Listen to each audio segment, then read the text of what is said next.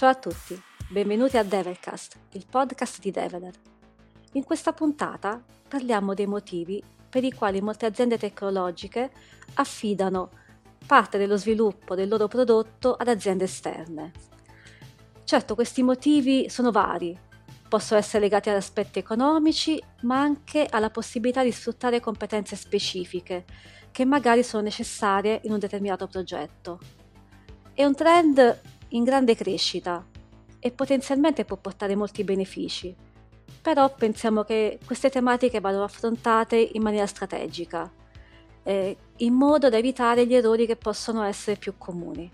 Oggi ne parliamo con Simone Zinanni, il CEO di Develer. Ciao Simone. Ciao, ciao, grazie per eh, questa intervista.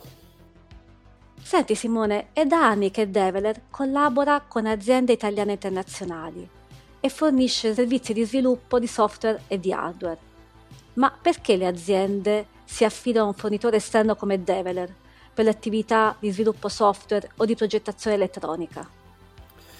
Beh, spesso nel, nei momenti diciamo, di vita di un'azienda tecnologica eh, diciamo, ci sono dei momenti nei quali eh, è necessario fare un balzo di tecnologia. No? Arriva un momento in cui i propri prodotti hanno necessità di ehm, fare un salto, penso ad esempio a prodotti eh, metalmeccanici che devono ehm, cominciare ad avere dell'elettronica o del software interno, penso a prodotti eh, elettronici che devono cominciare ad avere per esempio connessioni a internet, sistemi cloud o per esempio ehm, interfacce utenti multitouch o interfacce mobile eccetera. In questi momenti qua quando l'azienda vuole diciamo eh, per la necessità insomma, della, de, della, del mercato, fare un salto tecnologico, eh, non sempre è pronta a farlo subito. A volte mancano le competenze interne e allora noi aiutiamo queste aziende a fare quella, eh, quel passo e ehm,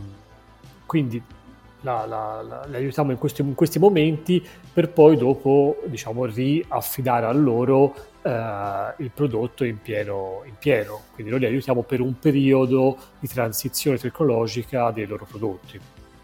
Questo è un po' il motivo principale. Poi ci sono qualche altro caso, ad esempio ci sono aziende che hanno eh, le competenze interne per sviluppare i prodotti, ma magari eh, non riescono in questa situazione di mercato del lavoro attuale a trovare le risorse per farlo, eh, per farlo autonomamente, perché in questo momento, negli ultimi 5-10 anni e immaginiamo per i prossimi anni, eh, c'è un mercato molto difficile del, del, lavoro per quanto riguarda le figure tecniche e tecnologiche ehm, e quindi eh, possono aver bisogno di aziende come la nostra che li aiutino a, a, a sviluppare i loro prodotti almeno per un periodo di tempo. Senti Simone, tu mi dicevi che noi abbiamo le competenze richieste a volte per fare questi salti tecnologici. Uh-huh. Ecco, come fa Develer ad avere a padroneggiare queste tecnologie, ad avere queste competenze?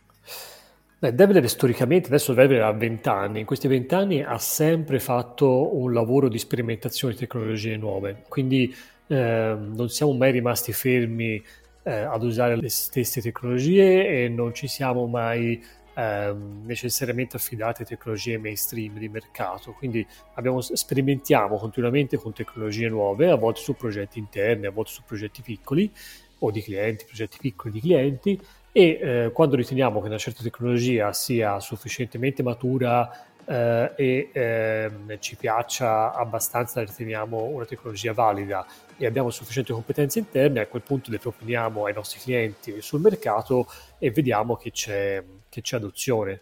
Ad esempio ricordo che vent'anni fa eh, noi usavamo Linux in ambito embedded, oggi si dà assolutamente per scontato che in un progetto embedded diciamo sufficientemente complesso ci, de- ci, debba essere Linux dentro. Eh, vent'anni fa non era così scontato, ma noi diciamo già usavamo quella tecnologia e gli clienti ci, chiede- ci chiamavano per quelle tecnologie.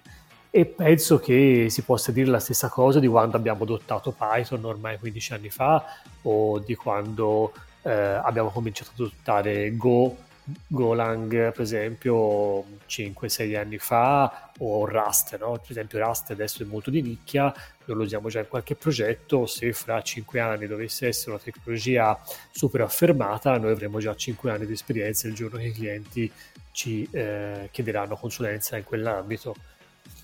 Quindi, eh, quindi un motivo forte è che esploriamo sempre tecnologie nuove. Un altro motivo è che facciamo tanta formazione interna. Tutti i nostri collaboratori, come, come li chiamiamo noi, develeriani, hanno un uh, budget uh, sia diciamo, economico che il numero di ore che possono spendere ogni anno per formazione. E uh, oltre a questo noi organizziamo tantissimi eventi tecnologici, organizziamo ehm, momenti di formazione come questo stesso podcast lo è in parte.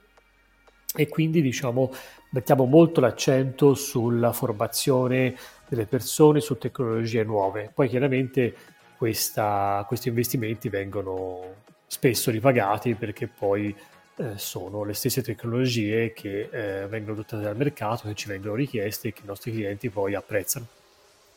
E storicamente abbiamo fatto anche tanta opera di divulgazione con eh, le conferenze, con la esatto. PyCon Italia all'inizio, poi con GoLab, con Rust Lab, col Curti Day. Comunque sono stati begli investimenti anche quelli. Esatto, sì, questo denota un po' la nostra cultura nell'apertura con le community open source e nel voler diffondere eh, le tecnologie. Eh, diciamo, non abbiamo mai avuto... Ehm, la necessità o la volontà, per esempio, di fare lock-in tecnologico, di mantenere segreti industriali nostri eh, o di in qualche modo arroccarsi sulle proprie posizioni. Cioè, quello che vogliamo fare sempre è di eh, espandere il più possibile la conoscenza senza paura che questa ci venga in qualche modo rubata. Diciamo. Ma quindi Develer è un fornitore che lavora in body rental?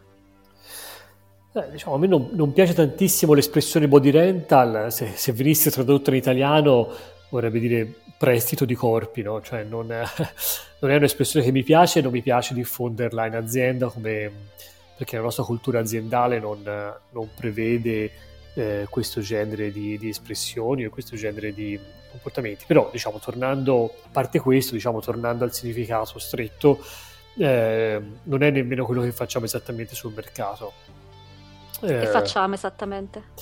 Eh, esattamente noi diciamo risolviamo un problema al cliente che eh, ha un problema tipicamente tecnologico sui propri prodotti e lo risolviamo fornendo un team multidisciplinare a lui dedicato che eh, studia con il nostro cliente il problema, propone delle soluzioni e poi è anche in grado di progettare e realizzare queste soluzioni.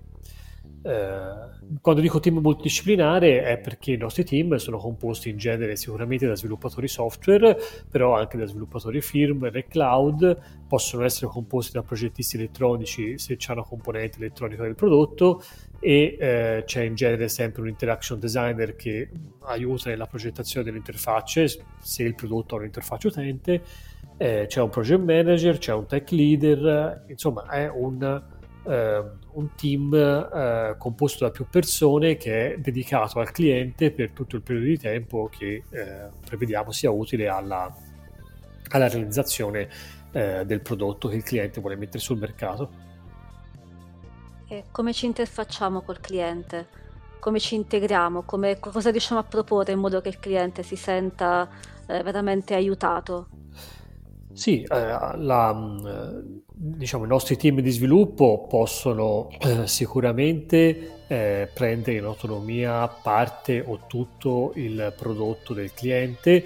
Di solito c'è sempre una figura di riferimento tecnica eh, dei nostri clienti che ci segue durante tutte le fasi di sviluppo. Noi adottiamo una metodologia agile, quindi c'è una continua comunicazione tra il team di sviluppo e il, um, il responsabile tecnico del, del cliente, eh, così che di fatto mh, non è che noi diciamo, prendiamo in carico un progetto e poi dopo un numero di mesi ci rivediamo col cliente e vediamo se va bene.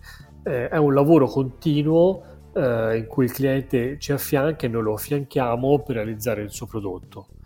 Eh, Questo è l'approccio che seguiamo e come ho detto si parte dalla progettazione ehm, dell'interfaccia utente con un lavoro di studio della, dell'interazione uomo-macchina, se c'è un'interfaccia utente, si fa ad una parte di analisi architetturale in cui proponiamo un'analisi dell'architettura hardware o software fino allo sviluppo, eh, al testing, al collaudo e alla consegna.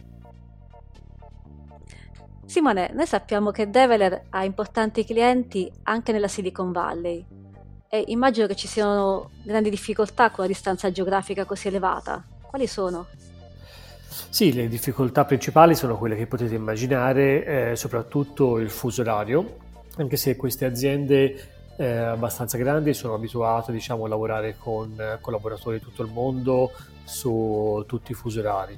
Noi in particolare riusciamo ad avere un intervallo di tempo eh, di sovrapposizione con il fuso eh, americano, in particolare californiano, di qualche ora e eh, in quelle ore concentriamo tutte le, le, call che possiamo fare.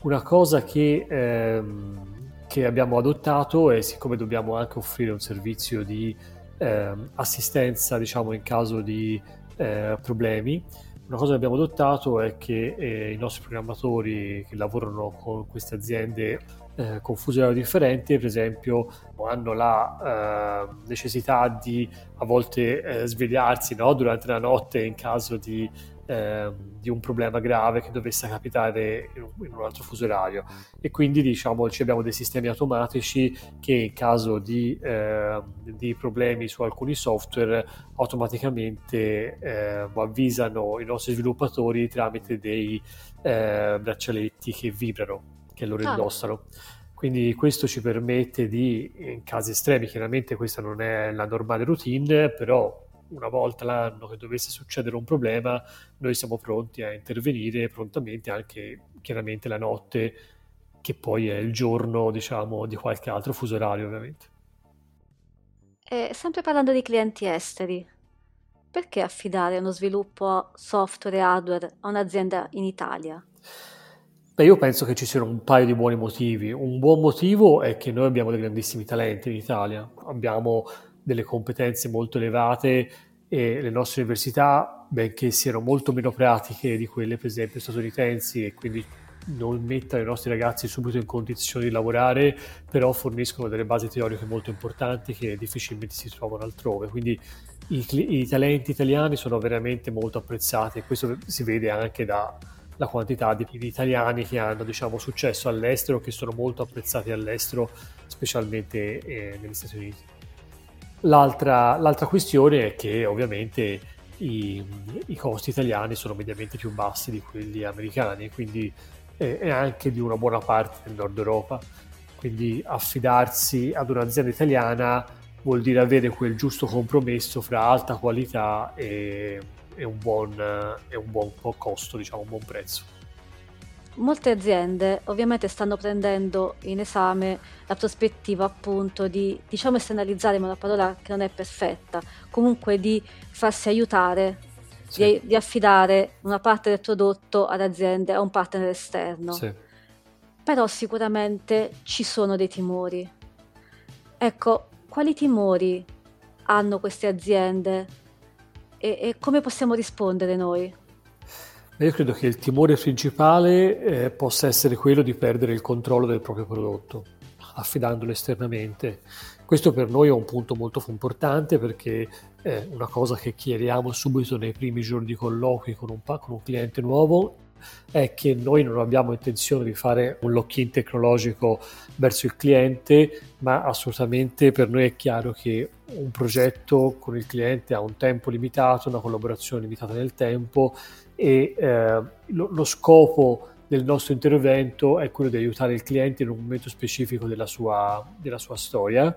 E una volta che gli abbiamo aiutato a realizzare questo suo prodotto tecnologico, il cliente diciamo, è in possesso di, sicuramente di tutta la tecnologia, dove tecnologia intendo dire codici sorgenti, schemi elettrici, tutto quello che può servire a, a documentazione, insomma tutto quello che può servire al cliente a, a entrare pienamente in possesso eh, del prodotto, e non solo questo, ma noi facciamo anche corsi di formazione sulle tecnologie che abbiamo utilizzato eh, ai nostri clienti, facciamo chiaramente tutti i passaggi di consegna, cioè per noi è assolutamente chiaro quando iniziamo un progetto con un cliente che il cliente prima o poi deve tornare in possesso eh, del, del, prodotto che ci ha affidato per un periodo del, della sua vita.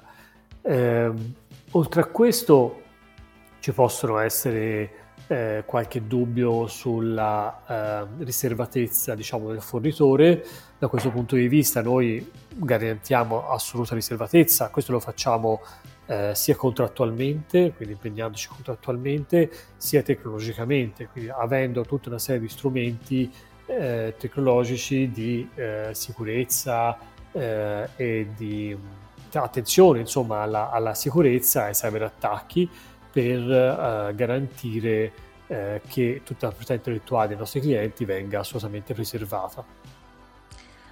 Senti, è tutto bello in questo mondo, ma nelle vostre collaborazioni c'è qualche ostacolo comune che magari riscontrate? Um, credo che uno dei problemi eh, principali sia che, per esempio, noi lavoriamo con tantissime aziende che eh, sono diciamo metalmeccaniche, quindi sono aziende che, che, sono nate con una cultura meccanica che poi negli anni hanno adottato dell'elettronica e che adesso stanno affrontando una nuova trasformazione digitale eh, incrementando ulteriormente la tecnologia dei loro prodotti, aggiungendo software, aggiungendo collegamenti a internet, aggiungendo tutta una serie di eh, strumenti eh, dei quali non hanno completamente eh, conoscenza, eh, competenza. E quindi ehm, quello che può succedere è che affrontino questi progetti software e hardware in una modalità col quale eh, si affrontano i progetti meccanici, no? in cui si, per esempio, si fa tutta la progettazione prima e la produzione dopo, non c'è, part- non c'è un approccio iterativo che invece è tipico del software oppure si pensa che un prodotto una volta progettato e realizzato sia finito, possa essere messo sul mercato finito così, mentre nel caso del software eh, diciamo il, il, prodotto viene portato avanti molto molto più a lungo eh, perché da una parte il software può essere aggiornato, quindi il, il loro, i loro sistemi possono essere aggiornati e in parte c'è necessità di aggiornarli perché per esempio escono uh, continuamente ehm, eh, quelle che vengono chiamate patch di sicurezza, no? quindi eh, c'è, la, c'è, la, c'è, la, necessità, per esempio, di una macchina che non è mai stata connessa a internet e che adesso invece viene connessa a internet, c'è la necessità di garantire te- sempre gli aggiornamenti di sicurezza. Oppure una macchina a cui si accede tramite un browser, c'è la necessità di ehm, far sì che, che, funzioni anche con versioni future dei, dei, dei browser una macchina che viene controllata con un'applicazione mobile, bisogna diciamo, accertarsi in futuro che funzioni con tutti i nuovi modelli di smartphone e tablet che escono, che hanno risoluzioni grafiche differenti, che hanno prestazioni differenti, che hanno altre caratteristiche differenti. Quindi eh, quello che spesso succede, eh, quello che può succedere è che alcuni nostri clienti non si rendano conto sin da subito che eh, i loro prodotti debbano essere eh, sviluppati in maniera continuativa dopo il rilascio diciamo, sul mercato. E questo è un tema che ci capita di affrontare spesso.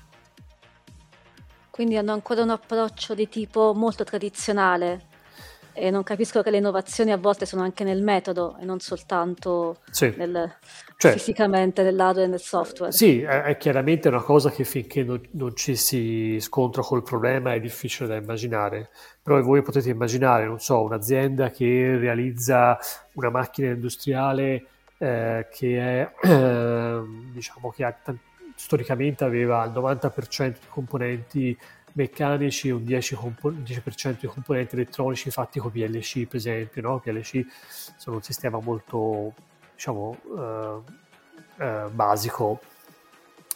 E, e, invece decidere nel 2022 di eh, fare un nuovo prodotto che abbia una fortissima componente diciamo elettronica personalizzata di software, di collegamento a internet, eh, di interfacce web e cloud eh, questo salto tecnologico che noi possiamo aiutarli a fare potrebbe avere questa insidia di cui no, magari non si accorgono subito, cioè che, eh, che è un'insidia che in realtà è un'opportunità anche, cioè quella di eh, dover, dopo il rilascio sul mercato del prodotto, continuare a mantenere quel prodotto perché il software appunto va mantenuto in maniera continuativa. Banalmente perché il software del loro nuovo prodotto tecnologico potrebbe, può essere aggiornato ad esempio dal remoto o può essere comunque aggiornato e deve essere aggiornato come dicevo.